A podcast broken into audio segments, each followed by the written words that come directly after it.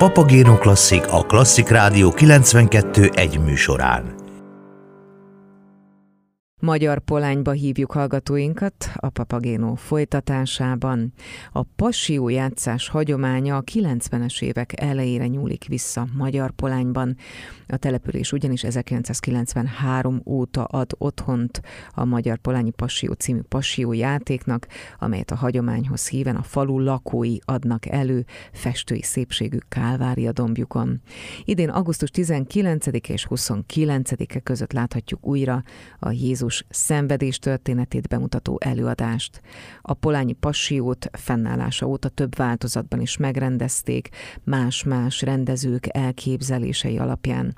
A passiójátékok alkalmával a falu lakói profi színészekké alakulnak át, és a Kálvária domb festői környezetében varázsolnak vissza minket a bibliai időkbe. Így fordulhat elő az, hogy a naplementét követően a hentes, a mezőgazdász, a polgármester, kicsik és nagyok, húros Anna Mária korhű jelmezeibe bújva a kort megidéző díszletek között az amatőr színjátszás magaslatait tárják elénk. Magyar Polány tehát egy igazi csodafalu, ahol az is megtörténhet, hogy reggel még péksütit veszünk a hölgytől, aki este már Mária Magdolna szerepében nyújt felejthetetlen alakítást a nézőknek. Az előadásokon kizárólag Jézus szerepében láthatunk hivatásos előadó művészt, Dávid Roland énekes színészt, akit idén második alkalommal láthatunk a darabban, mondhatni erre a szerepre teremtették, karakterével hitelesen formázza meg Krisztus történetét az utolsó vacsorától egészen a mennybe menetelig. A Veszprém megyében található Európa Nostra díjas helység 2015-től megújult formában várja a nézőket. Az új rendezésű darab forrás anyagaként a szövegírók Katona Imre, Német Ervin és Pataki András a 17. századi passiójátékokat, a csíksomjói misztériumokat, valamint a Károli Gáspár fordításában készült Bibliát használták. A Magyar Polányi Passióban meghatározó szerepet kapnak az élőzenés dalok, amelyeknek zeneszerzője Szarka Gyula, Kossuth Díjas énekes, gitáros, zeneszerző, a Gyimes Együttes alapító tagja. A darab rendezője 2015 óta Pataki András, a Soproni Petőfi Színház igazgatója, Jászai Mari Díjas rendező. Gröber József szervezőtől azt is kérdeztem, hogyan jött létre a kapcsolat Szarka Gyulával sok-sok évvel ezelőtt. Nagyon érdekes a történet egyébként.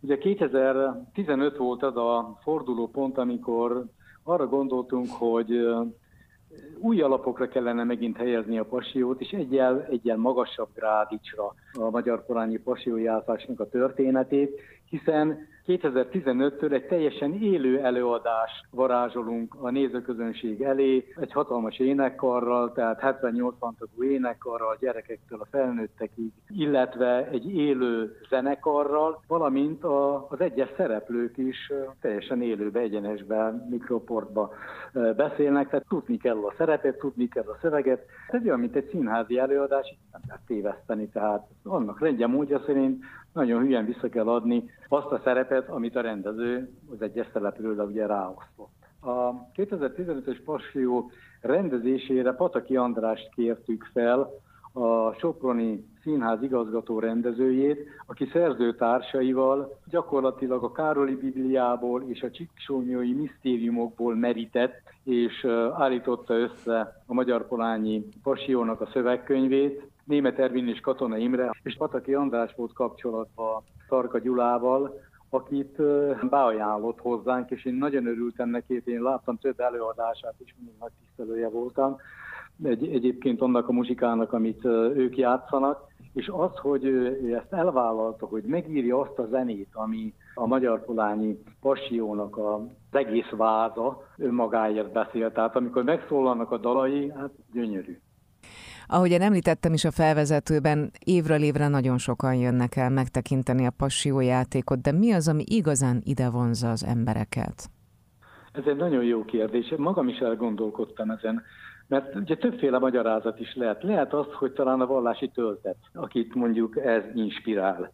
Lehet az is, hogy hogy ő egy nagyon szép színházi előadást szeretne látni. De inkább én úgy fogalmaznám, hogy az a szakrális kisugárzás, ami Itt a passió játszás alkalmában, a templom téren, a kálváriával, a háttérben történik, az annyira autentikussá teszi ezt a darabot, nem is lehetne ezt máshova megálmodni, mint pont erre a helyszínre, egy szóval nem is lehetne a feltett kérdést megválaszolni, hanem ez egy nagyon összetett fogalom, hogy mi inspirálja az életembert. Nyilván mindenkit más és más, de a lényeg egyébként az, hogy ide jönnek. És aki egyszer már látta, az vissza fog jönni, ebbe biztos vagyok. Legalábbis az előadás végén, aki még először látta a darabot, akkor az azt mondja, hogy hogy, hogy eddig ezt mi nem lát. Mert valószínű nem arra számítanak, mondjuk egy passió játszásból, aki egy kicsit felületesen közelíti meg ezt a kérdést, lehet, hogy egy ilyen templomi passió éneklést erre asszociál, de, de biztosan, hogy nem azt a tartalmat várja, amit ottan, aztán a néző kap. Láttam egy interjút helyiekkel, akik arról beszéltek, hogy milyen hatalmas élmény nekik ebben részt venni. De amióta a passió játékokat ugye a 90-es évek óta megszervezik Magyar Polányban, azóta már felnőtt néhány nemzedék. Mondhatjuk, hogy ők belenőnek a passió játékba? Pontosan, ez a helyes kifejezés. Több olyan család van, ahol a gyerek angyalkaként kezdte 5-6 évesen. De volt, amikor a legfiatalabb talán három és fél éves volt. És akkor már angyalkaként és most már felnőtt szerepet játszik. Tehát belenőtek, és ez egy nagyon jó érzés, egy nagyon jó dolog, hogy tulajdonképpen generációk nőnek fel a magyar polányi passion, és az a legfontosabb, hogy ezt a küldetést már most mi már annak nevezzük, ezt megőrizzük, és továbbadjuk az utókornak, és ahogy a gyerekek jönnek, és örömmel szerepelnek, akkor innen lehet látni, hogy ennek lesz folytatása, mert ő beleéli magát a, a passió játszásba, és, és várja, hogy ő szerepeljen, és rang is neki szerepelni. Hát óvodások is vannak a szereplőgárda között. Lesz-e bármilyen változás idén?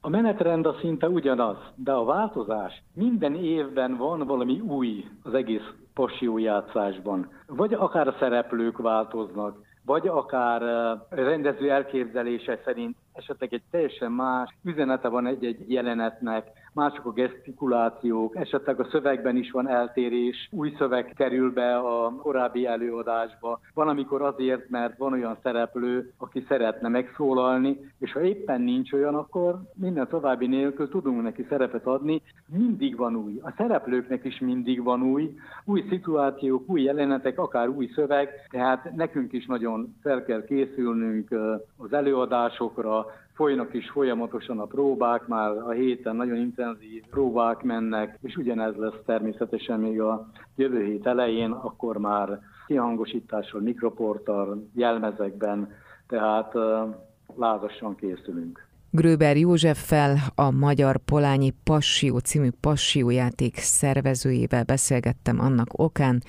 hogy augusztus 19-e és 29-e között hat alkalommal újra láthatjuk Jézus szenvedés történetét Magyar Polány lakóinak előadásában Dávid Roland énekes színésszel a főszerepben. Kedves hallgatóink, a KAPA központ augusztus 18-a és szeptember 19-e között két kiállításra is várja az érdeklődőket, a koholt és törékeny jövő, valamint az evilágból való elképzelt alternatív kartográfiák című kiállításokról van szó. Ezekről hallhatnak érdekességeket a Papagéno Klasszik folytatásában.